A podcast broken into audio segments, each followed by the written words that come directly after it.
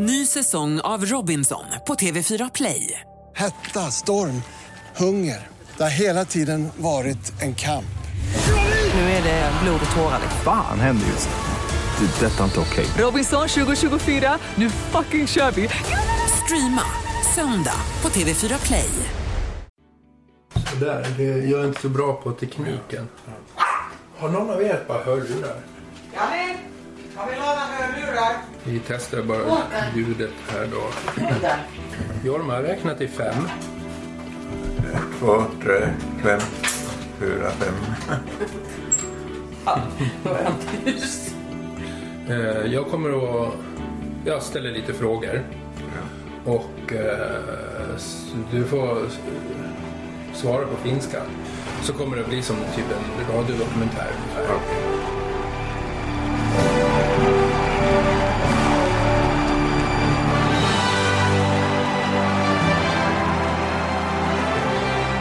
Evigt unge och outtröttlige Jorma Kontio är enda nordbo över 10 000 segrar och har en karriär i sulken som sträcker sig över ett halvt sekel. 26 år i följd har han blivit utsedd till årets idrottsman inom travsporten i Finland där han inledde sin karriär i mitten av 1970-talet. Där har han vunnit alla stora lopp som Kriteriet, Derbyt, Finlandia och Surhollola Ajo vid flera tillfällen. Sedan millennieskiftet är han verksam i Sverige där han skördat 37 barnchampionat, varav tre på hemmabanan Solvalla. Han har vunnit de flesta svenska årgångslopp, flera gånger om. Den internationella listan över storlopp kan vara världens längsta, där segrar i Oslo Grand Prix, Copenhagen Cup, Nationernas pris, Grand Criterium de Vitesse och Orsi Magnelli bara är några. Han har förärats den finaste utmärkelsen en finsk idrottsman kan få. 2015 utnämndes han till ambassadör för sin sport. Sedan 2019 är Jorma Kontio invald i Nordiska travmuseets Hall of Fame.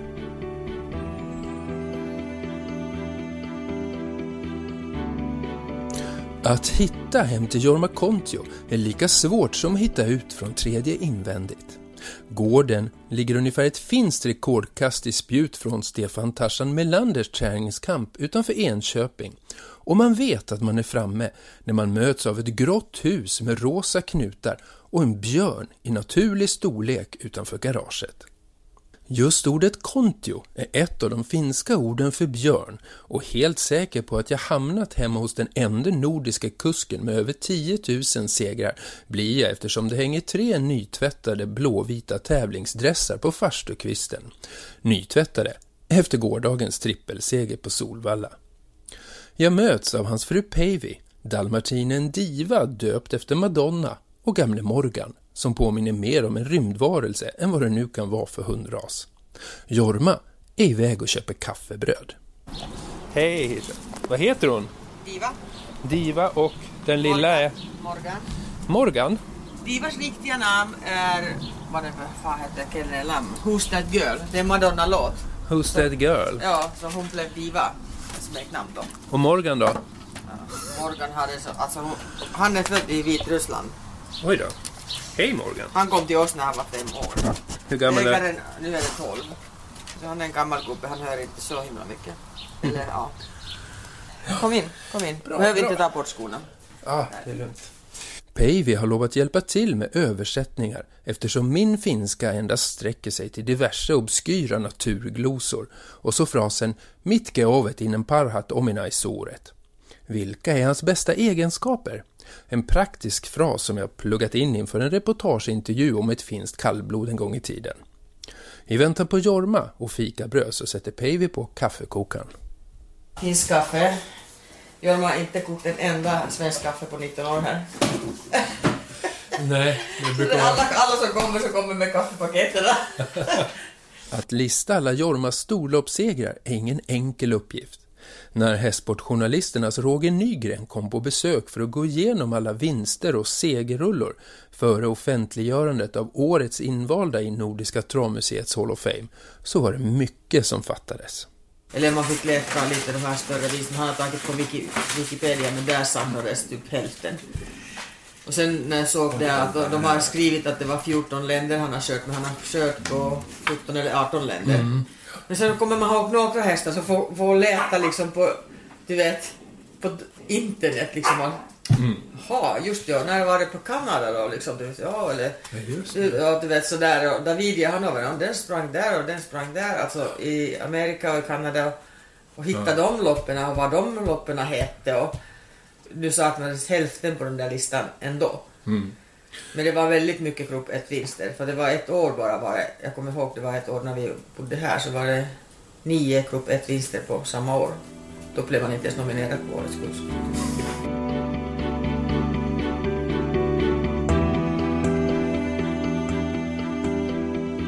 Ta mjölk och kaffe eller Nej, jag kör kaffet svart. lite socker och inget. Inget. Inget socker. Med Jorma på plats, finst kaffe i muggen och den obligatoriska ljudtesten avklarad är det dags att sätta igång intervjun. Och den första frågan får bli den som varje trav-tv-tittare ställt sig de senaste 20 åren. Jorma, vad skulle du... Vad är en bra häst? Jag har fått köra väldigt, väldigt många bra hästar, berättar Jorma. Men kännetecknet är det att de har bra attityd. Att de vill samarbeta med sin kusk. Självklart att de har ett bra trav. Det är något som känns i tömmarna. En bra häst har viljan och attityden.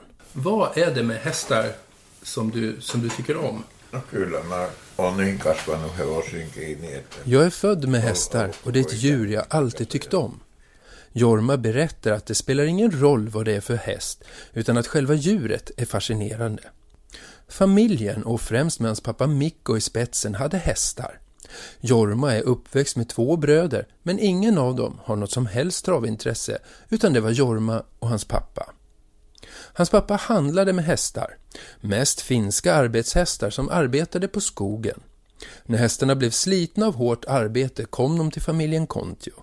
Där fick de vila och skötsel. Man tog också hand om dem och sålde dem när de var redo för arbete igen. Det fanns också vissa travare, men det var mest arbetshästar. Det var det här med att ta hand om hästarna som Jorma brann för. Hans pappa har berättat att genom åren passerade 10 000 hästar. Några stannade längre och andra kortare. Kommer du ihåg någon speciell arbetshäst då när du var liten? Där som, som du föll extra för? niitä. Det var vissa travhästar eller arbetshästar man föll för. Jorma berättar att man fick köra eller provköra vilken häst man ville. Det var bara att peka. Hans pappa sa aldrig nej. Och han blev aldrig arg om det inte gick som han tänkt sig. Gick någonting sönder var det bara att prova igen. Hans pappa var alltid uppmuntrande. Så var det med Ulla-Maja, hästen Jorma som 13-åring skulle komma att vinna sitt första lopp med. Hon var en väldigt svår häst, berättar Jorma, och det var ingen som klarade av den. Hon var argsint och kunde slå, och hon såldes men kom alltid tillbaka till familjen Kontio. Ingen ville helt enkelt ha henne, för hon var så elak. Att han fick köra lopp redan som 13-åring är pappans förtjänst. Pappa var garant och gick inför travsällskapet i Uleåborg i god för honom att han skulle kunna klara av det. Seger nummer ett var ett faktum. Nästan så länge han kan minnas, han var långt yngre än tio år, har han fått kört, tränat och värmt åt pappan. Som spände ett rep mellan skacklarna på sulken eftersom Jorma var för liten för att nå fram till fotstegen med benen. När Jorma pratar om pappa Mikko och hästen Ulla-Maja så lyser det i ögonen och han överger kaffekoppen, reser sig från köksbordet, piper iväg och kommer tillbaka med en lite annorlunda tavla. Och ser du, eh, Jorma, du har tagit fram... Tämä on niin kilpailu Ah. Det är en sån här äh, liksom tävlingsbokkort. Och där skrev man... Och första vinster och här, Så det här är alltså här, då... här on se 26. kuudetta. Ja. 26 juli. Joo, Ja. joo, första vinster och här. Körde du där då? Ja. här 60. 14 gånger pengarna? Ei oo. Ja, Ei, se oli aika. Det var, det var tid. En, Ja, 1,43. 43. 1,43. Ja, ja, pengar och 60 mark och Okej, ja. Och den där summan då? Ja, Den röda som står här i höger kolumnen. första pris och han totalt och hans... Vad hon hade Det var många, ja, det var många sådana lopp också Ja. som, som blev att det var så Här mycket hästar. första vinster och... Ja. Så det här är alltså Ulla-Majas tävlingskort. Ulla- Ja, tävlingskort. Mutta tästä Där var han Jorma och där var han och liksom, där är hans pappa och sen där han och han värmde liksom. Så här lite var han. Han var ganska liten, han var liten. Det är en, en bild eh, som föreställer... Det är en svartvit bild med en liten, liten pojk som når knappt upp till skalmen och håller en, något som ser ut som en fux med bläs i handen. Eh, Det är du då, Jorma? Ja. Ja. Ja, Och är det här, vilken travbana är det? Yleborg. Uleborg. Är det din pappa? Pappa. Du är inte pappa, ens... Pappa, har sörat båda två. Jag mm. bara... Hur gammal var du på den här bilden? Tio, tio, kanske tio. Och, Lämminiksi silloin. joo. Ja, han värmde då Joo, hästarna. silloin se laittoi isää, kun narunko ei mulla yltä, niin se Så han la den där liksom snöret där för att hans fötterna kom inte på fotsteg. Travsporten i Finland var under den här tiden långt efter Sverige. Man tävlade enbart med kallblod och det var inte förrän 1960 som icke finskfödda hästar tillät starta i travlopp. Den första varmblodshästen kom till Finland först på 1950-talet och var en Orlovtravare och en gåva från Sovjet till president Kekkonen. Varmblodshästarna fick endast starta i uppvisningslopp. Men med varmbloden så exploderade finsk trav utvecklingsmässigt. Allt gick bättre och intresset ökade. Det var inga stora prissummor, men populariteten och spelen gick upp. Det var med de förutsättningarna som Jorma så småningom skulle inleda en historisk karriär. Och så en eh, till bild på en otroligt vacker eh, häst som ser ut nästan som en Orlov-travare. Ja, det är en Orlov. Det var president Kekkonens häst. Jaha, har du träffat Kekkonen? Ää, nej. Nej. Ja, on mä- Och så är det en liten, liten pojke som står mot en, Ja. mot en, ett gammalt hus eh, och tittar mot hästen. Och det är alltså, Ja, Yleborg och Uleåborg. På gatan där på stan. och det är Jorma och din pappa som kör. Ja. Hur kom det sig att han körde Kekkonens häst? Den var hemma hos dem. Joo, se oli meillä pari otteeseen vähän aikaa. Det var några par gång, omgångar så den kom och var Ah, ett stund okej. där. Ett. Var det någon sån där han hade fått i present av Ryssland då? Ja, jag tror det. Ja, just Ja, det. precis. Ja. De bytte ju lite hästar. Ja. Vad roligt med det här, men den här tavlan är Det ser nästan ut som en etsning, det här gamla fotot. Mm. Ja, den är läcker bild det där. Men det var inte Ulla-Maja på bilden? Nej, Nej. nej. Bellamy. Bellamy.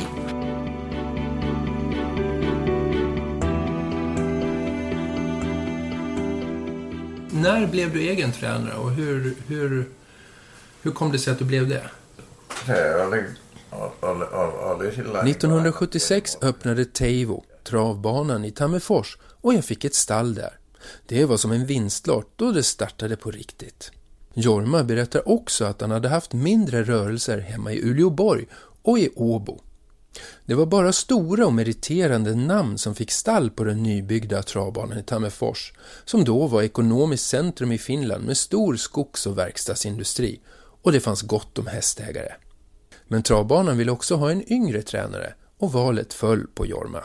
Tänkte du någon gång då att du skulle hamna i Sverige och bli så stor som, som du har blivit? Silloin se oli joskus 80-luvulla oli niin kuin lähellä Göteborg. Nej, verkligen inte. Han berättar också att det var väldigt nära att han blev Åbytränare i början av 1980-talet. Det var nästan påskrivet och klart, men han ångrade sig i sista sekund. På frågan varför så svarar han att han just då hade väldigt fina hästar hemma i Finland och de äldsta döttrarna var i en känslig ålder. Det var helt enkelt svårt att lämna framgången och han vågade inte ta steget då. I Sverige så, ja, och för travpubliken så är det ju mest känd som kusk, men du var ju eh, liksom en av Finlands bästa tränare också. Hur såg din rörelse ut? 40 hevosta oli ja että kyllä ne ihan... Jag hade runt 40 hästar hela tiden. Bara starthästar, inga inkörningshästar. De kom när de var redo för kval eller start. Fungerade inte hästarna fick hästarna vila eller testa hos någon annan tränare. Jorma berättar att han aldrig ville suga pengar, ha kvar en sämre häst i träning för att få in träningsavgiften. Det var inte värt det att ta upp en boxplats. Sen så kom ägaren alltid tillbaka om man var ärlig. Under den här tiden skickade andra tränare, till exempel Timo Nurmos och Petre Salmela, sina hästar till honom i Tammerfors för de hade bättre startmöjligheter än uppe i norr. Sen när de var ur form eller behövde vila gick de tillbaka. Det var så deras samarbete startade.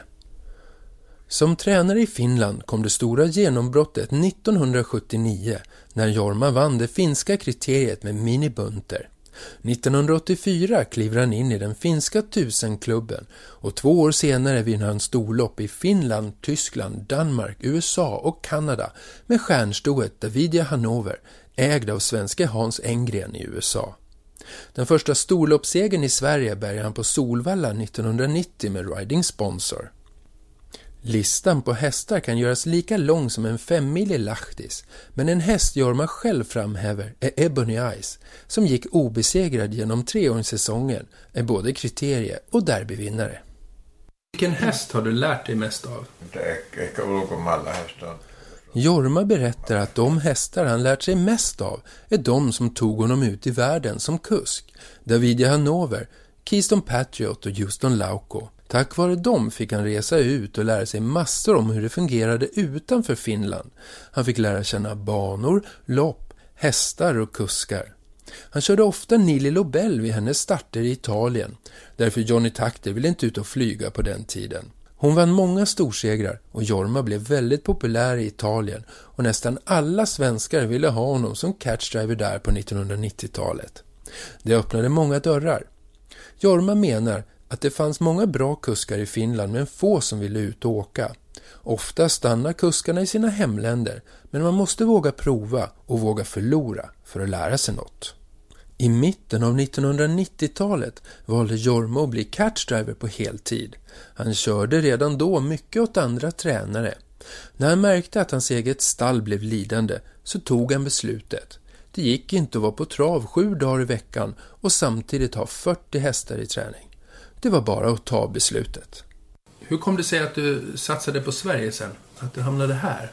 Jag kommer ihåg, det var ju liksom en, en vända till Frankrike först där och innan här. Ja, men Frankrike, det var lite sådär att då hade han precis slutat sitt stall. Okej.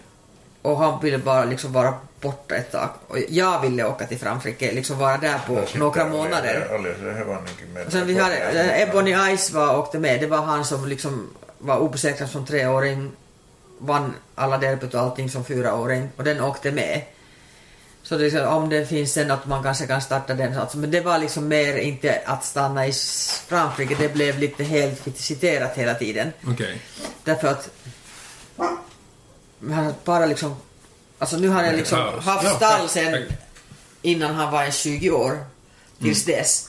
Och ville bara liksom bara Skönt. coola ner lite. Så tog, vi den där en häst med oss. Men den, så, vi var på Gravois, höll på lite med en häst och hade bara lite typ ledigt. Och, men sen var det, kuka se osti? Helmut Pindel. Helmut Bindel, de köpte sen hästen.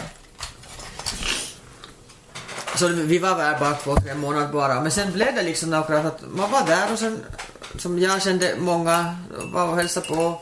Och så ville några att han körde, så körde han om någon nu ville att han körde och sen var någon gång och hjälpte och bara körde i stall. Bara liksom att se hur de jobbar och sådär. Så det var inte riktigt att man ska stanna där och liksom vara evigheter. Det blir för svårt i det landet om man inte pratar. Men eh, Oli, on niitä ollut mahdollisuuksia. Silloin oli...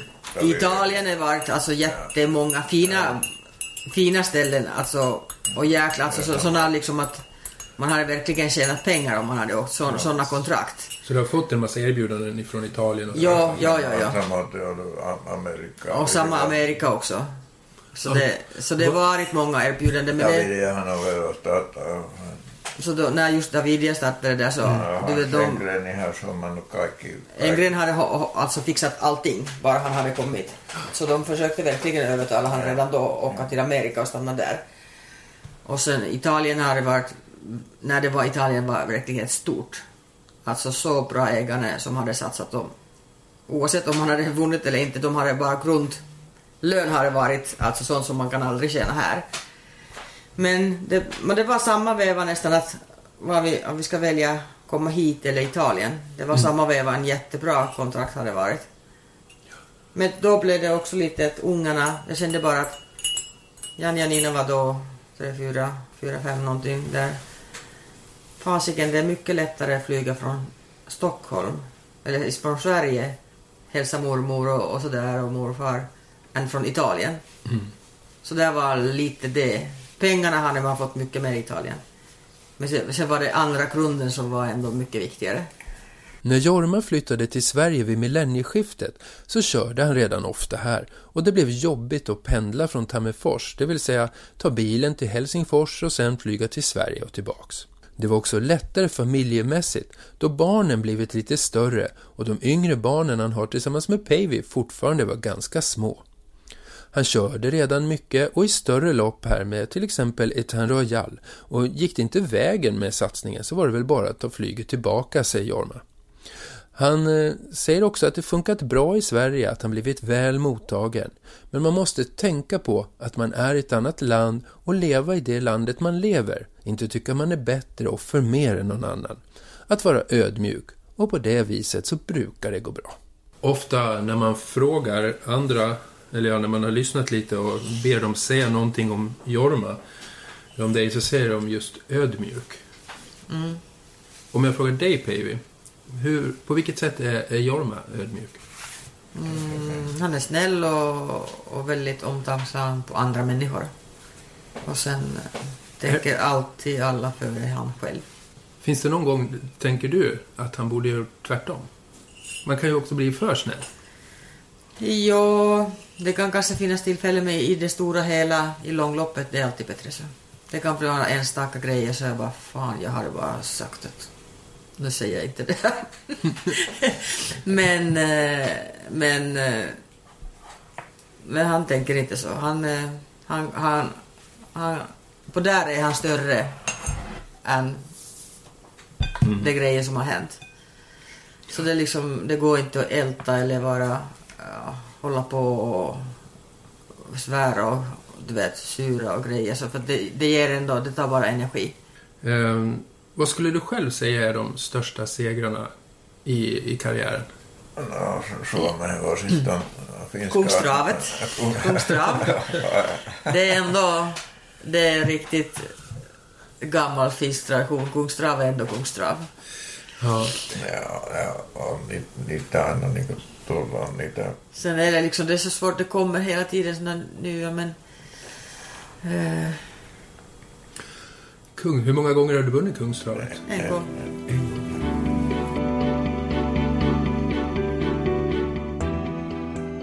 Medan nästa kanna finskt kaffe kokar upp tar vi en bensträcka genom huset som i stort sett från golv till tak är täckta med travpokaler och segertavlor. Men när det gäller segertavlor så tog väggarna slut strax efter Passionate Camp, så av till exempel Ridley Express och William syns inte ett spår. Efter att i köket passerat ett körspö i läder som han fått av Stefan Tarzan Melander vid sin 10 000 seger sätter Jorma mig på pottkanten direkt när det gäller en annan tavla. Vilken stan on här? Det där är Västerås. Fire- Firenze. Ah, såklart. Västerås eller Florens spelar ingen roll. Och här har vi en stor, en stor eh, plansch med de, namn. de hade där på den där lilla som man var han tog den där 10 000 segrar. Så Alla människorna skriva- gick dit och skriva namn. Hur många priser har du här inne i, eller i det här rummet? Mestadels i förråden i lådorna. Det är bara en. Det var hennes, eh, Ah, var det- hennes sista vinst i, i karriären. Ja, den... Eh, I Paris. Coupe du Monde du Trot. Ja. Ja. Åby Stora Pris 2013. Joo. Vem vann det? Eh, Det var det Åke Se- Sebastian Kroh. Sebastian Kroh. Oj. Han många olika länder. Ja. Hur många länder hade du kört i? Vet inte, så är 18.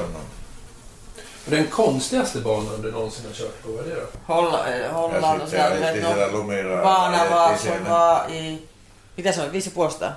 550 meter och sen eh, någonstans på snön och sen i, i Kanada var det på Liksom, vi har blank is. kesti. En is bara på en rak bana. Jaha. Alltså, men det var riktigt blank is bara. Det var i Kanada och Ja sitten oli tuolla, ne oli kaikki peitsareita ja men sitten det var alla basgångare. Och sen var just det här Österrike, du vet med de här, eh, inte hjulen på de här grejerna. slädarna. Ja, släderna och...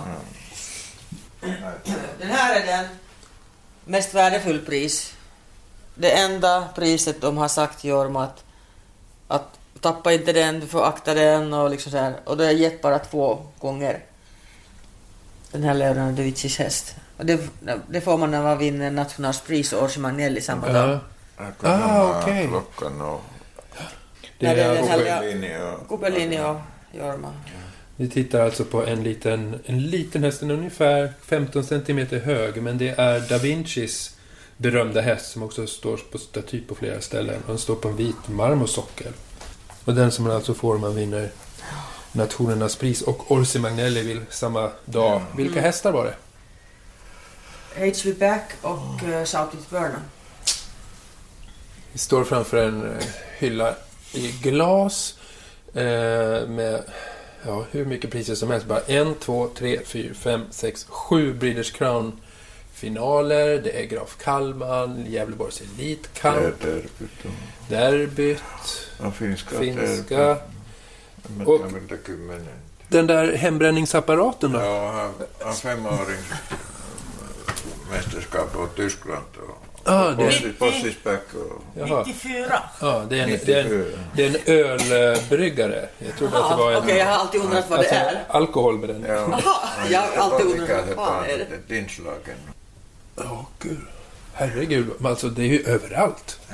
Ja, och pokalen och Niili Lopelle, eller Niili Lopelle båda två Italien. Och, Några utav priserna vi ser, de är nästan Ja. en meter höga. ja, och Opal, jag. Opal Viking Eller- eller- Vonnegut Tuo ainakin Opal Viking, se satoi niin paljon tippui se lappu. Mä muistan. Ja, den här är liksom Opalviks i alla fall, den här, för det regnade så mycket. Napoli, den här. Napoli, Ja. Napoli. den, den regnade så de tappade den så den här lappen försvann. Jaha, okej. En stor Napoli, pokal men ingen i, Napo- Napoli. ja. i Neapel. Och så ett rum till. Den här är så stökig.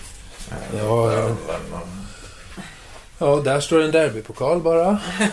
Järfö Faxo femåring. Och, Ja, där. Jag är där, faktiskt det var där fem. de döpte den här hönan. Jaha, Kontio, Kontios hörna. Ja. Mm. ja, det var många... Grand Prix de Sydväst. Sådär, ja.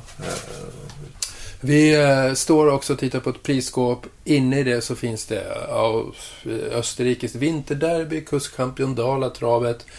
En bild på en dalmatiner som jag antar är hushunden Diva. Och ett par skor, ett par gyllene körboots. Ja, det fick han present. Vad är det för? Oliko se, saiko se sen 10 vai 60-vuotis vai? Joku 60. Jag tror han fick den här när han fyllde 60, så fick de här... eh, som kör, de som kör, gör de här körskorna, så de hade gjort sådär till Jorma. Okej. Men eh, har du haft dem på dig någon gång? Nej.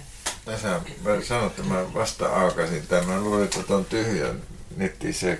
Alltså det var ju, alltså nyss han, det är helt ny klocka så han öppnade den liksom för den är bara där på skåpet. ja. Ja, verkligen. Och sen har man, alltså Finland fick man förut massor med den här små pokaler. Mm. De har, jag- de har jag gett till ponnytrav och sen ponny, alltså hoppning och sådär på priser. Så vi har tagit bara bort skylten och sen ute vi. Så det har gått mycket på ungdomstrav Ja, och, och hoppning. Massor med priser. ja.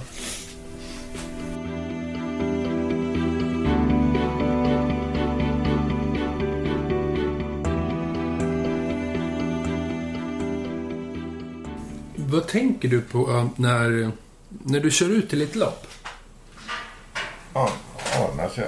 Jag läser programmet ganska noga och försöker tänka vad är det för häst jag ska köra och göra mig en egen uppfattning om vad jag ska förvänta mig. Vad hästen har för chans, säger Jorma och fortsätter. Sen så kan det växla.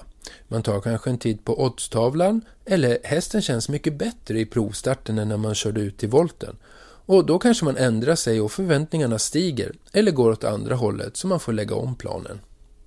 Och du har hållit på också så, så många år. Hur hittar du motivationen? Och då tänkte jag liksom, motiv- motivationen för att det är både stora lopp och små lopp. Eh, Många av catchdriverna är ju lyxkuskar och kör de, de ja men typ, till kanske Örjan och Goop och Adelsson och, och, och sådana åker runt och kör de här stora loppen. Men det är du och Ulf Olsson, ni åker till småbanor, kör sämre hästar. Eh, hur hittar man liksom den här motivationen att varje dag gå upp och göra sitt jobb? Jag tycker det är så roligt och sen så är man ju intresserad av hästarna och människorna runt omkring hästarna. Jorma förklarar vidare att han skulle gärna åka på trav när han är ledig om han inte är uppsatt bakom någon häst. Han fortsätter, för det är väldigt fina människor runt väldigt många hästar. Många gånger har han kört åt amatörtränare och ägare som är överlyckliga när hästen kommit in som femma. Päivi fyller i med att Jorma brukar komma glad som ett barn och visa en sms. Titta, titta, de är så glada. Andra gånger är det ägare som vunnit en miljon men knappt blir glad för att det ska liksom mer vara på det sättet och man tar det för givet. Jorma säger också att man måste alltid tillåta sig själv och vara nöjd när hästen gör sitt bästa för man kan aldrig begära mer. Det går inte att bara vinna och vinna eller endast välja de bästa hästarna och finliret. Det är inte det som är travsporten i slutändan. Han är så otroligt lojal och håller alla löften. Det spelar ingen roll om man har lovat att... Är det någon som har frågat om han har lovat att köra en häst så kör han den hästen även om det kommer en bättre häst efteråt. Att hålla löften, vad betyder det? På kort sikt kanske det kan vara bra att välja och vraka bland hästarna, men i längden fungerar det inte. I en värld där man respekterar varandra så funkar det inte så i det långa loppet, säger Jorma och berättar att när han väljer häst att köra i ett lopp så väljer han hästen där tränaren satt upp Jorma som första val. När tränaren anmäler en häst till start, vilket sker via internet, så gör tränaren samtidigt ett kuskval där man rangordnar de kuskar man vill ha till sin häst och sen går kusken in och väljer den häst han vill köra i loppet. Så en kusk kan alltså vara önskad av flera olika tränare. Jorma berättar att nu för tiden är det nästan ingen som ringer och frågar om man vill köra, utan man kollar anmälningslistorna. Där väljer han den häst där tränaren satt upp Jorma som första val, framför en kanske bättre häst där han är fjärde, femte val. Han resonerar att den här tränaren har gjort ett aktivt val och vill ha Jorma, så då tar han hellre den hästen. Ibland kanske det kan krocka mellan hästar, men då måste man försöka göra det bästa utav det. När någon valt honom i första hand så respekterar han det tillbaka. Medan Päivi översätter och jag antecknar bläddrar Jorma på sin iPad. En vän som han ständigt har med sig, så välanvänd att den enligt vännerna slits ut på ett år. Den är full av bilder. Han visar stolt upp den äldste prisutdelare han träffat på i en vinnarcirkel, en 104-årig krigsveteran.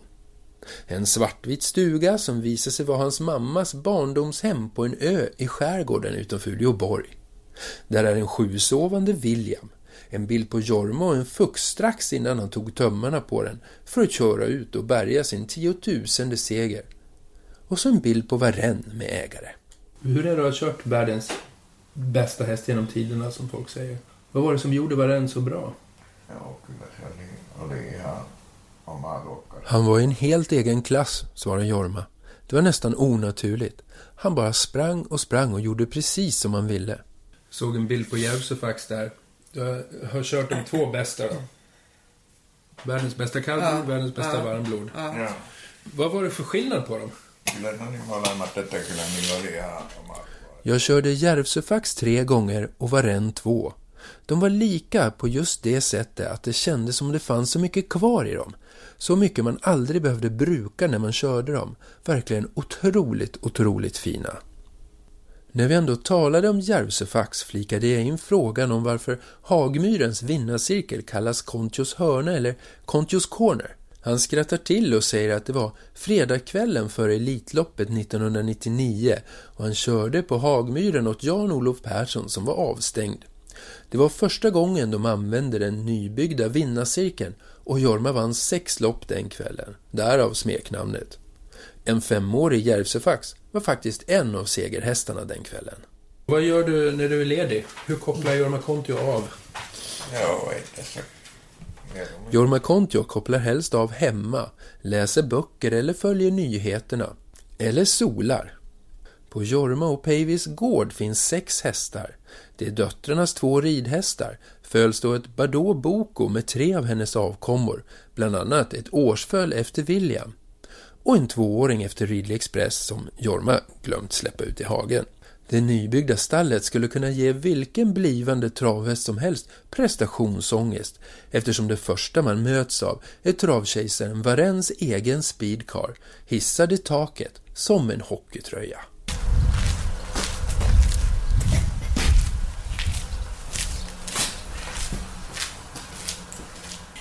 La de- Verité, sanningen, Ridley Express, två år. Är den lik pappa? Ja, en större och större modell och här. Och, ja, bra. Det är jäkligt fin gång i den. Ja, han är lite större än Ridley. Ja, mycket större. Det är jäkligt rid på den här.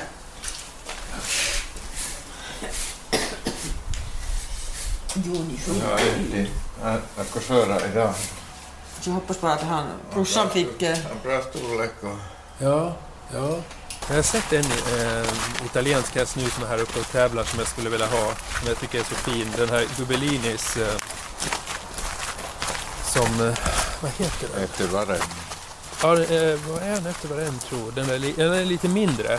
Men var med i Östersund i storloppet där. Okej, ja just det. Var, Jag har efter och, Mm. och franska pappa. ja, just det. Den är hel, helt fransk. Den är Ja. efter Quaker Jet och, Ja, ja det. Ja. och mamman är också helt fransk. jag. Ja. Men jag tycker det är en fin häst. Ja. Bra gång.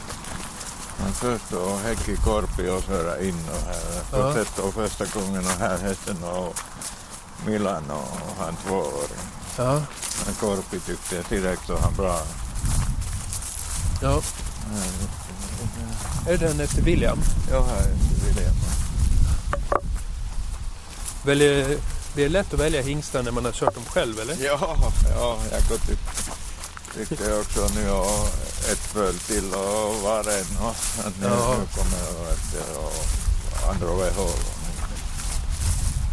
Är det Stefan, är det Tarzans ja, rakt över? Det är ju nära. Det är el på där.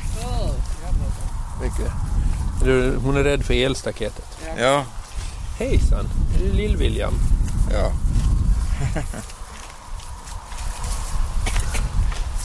En bra storlek och här också.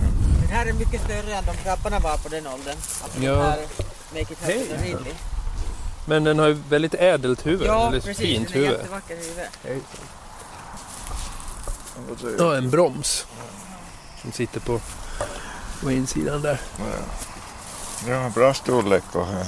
Och lite kaxig också. Ja, Ja, den är jättevacker. Den kan bara hoppa på en också. Så att ni får det vara lite alltså, Den här hoppar på med rakt framfötterna bara.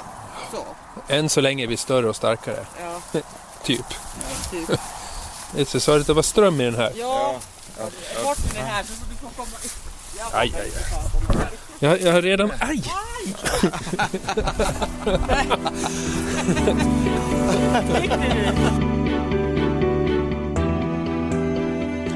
Jorma Kontio har fått de finaste idrottsutmärkelserna man kan få i Finland. Bland annat är han utsedd till ambassadör för sin sport. En utmärkelse och titel som tidigare endast förärats Formel 1-föraren Mika Häkkinen. Och Jorma har blivit inbjuden på middag av finska presidenten. Hur är det att äta middag med finska presidenten? ihan, ihan, ihan hyvä. Det var en fin upplevelse och en stor ära att få inbjudan. Det är ju inte alla som kommer dit. Det var 2015 och jag hade vunnit den 10 000 segern och även Kungstravet. Det var på finska nationaldagen och det var mycket människor från olika ambassader inbjudna. Hur många finska presidenter har du träffat? Nej, joo, joo, en mä tiedä, olen mä varmaan nähnyt jonkun, jossain yhteydessä jonkun, mutta tämä on nyt ainut kerta, kun oltiin tuolla. Då kanske någon, några har träffat sådär, någon annat tillfälle sådär, men inte sådär. Koivisto, Koivisto ja Ja. Halonen. Om den finska presidenten vet att hur lite finne Jorma egentligen är Förutom när det gäller kaffet då, så hade han nog inte blivit bjuden på någon middag. Jorma Kontio gillar till exempel inte att basta. Det tröttnade jag på redan som barn, säger han. Han bär inte kniv och han dricker inte sprit. Päivi berättar att det blir i genomsnitt ett glas champagne och en halv öl för Jorma. Per år. Årets kvot är redan fylld eftersom det öppnades en flaska champagne i Elitloppshelgen då kallblodet Josveis tränare hade vunnit tre finska V75-segrar under lördagen. På väg till travbanorna hemma i Finland stannade Jorma aldrig på ett kaffeställe som serverade kaffe i muggar. Han föredrar små, klassiska koppar med tunt porslin. Något en dam på Halmstadtravet luskat reda på, så där har han fått en egen Jorma-kopp. Morgan. Man ser vem som brukar ge Morgan bullar. Det är inte Matte utan det är Husse. Morgan, du. Morgan, den gamla rymdhunden, börjar bli hungrig och Jorma ska snart iväg till Eskilstuna för att svinga sig upp i sulken. Koppen är tom och det är dags att avrunda. Jorma säger att han aldrig tvekat under karriären och det är heller aldrig någon som frågat om han vill göra någonting annat. Och varför skulle någon ha frågat egentligen då Jorma Kontio i snitt vunnit ett lopp varannan dag under 53 års tid. Om du inte hade varit travtränare eller travkusk, vad hade du helst jobbat med då? Det har jag aldrig ens funderat på, säger Jorma och fortsätter. När jag var liten hade jag en kompis som jobbade som brevbärare.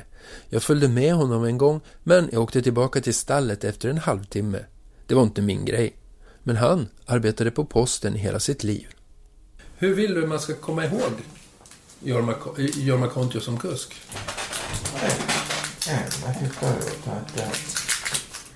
Det är svårt att svara på. Jättesvårt. Avsluta Jorma, men efter någon sekund så kommer ändå ett svar. Ett svar som jag tycker karaktäriserar en av sportens största och allra mest ödmjuka på ett talande sätt.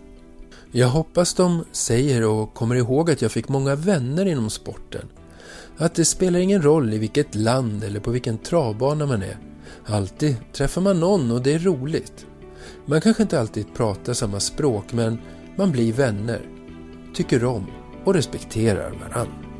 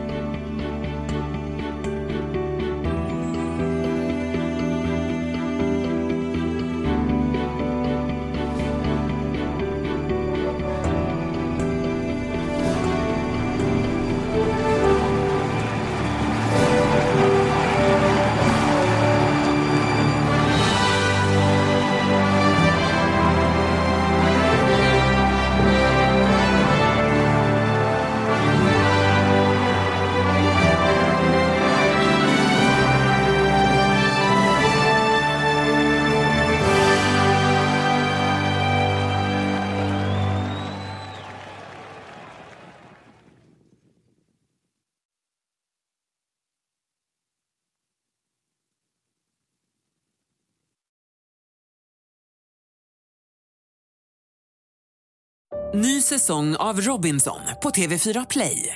Hetta, storm, hunger. Det har hela tiden varit en kamp. Nu är det blod och tårar. Fan händer just nu. Det. är Detta är inte okej. Robinson 2024, nu fucking kör vi! Streama söndag på TV4 Play.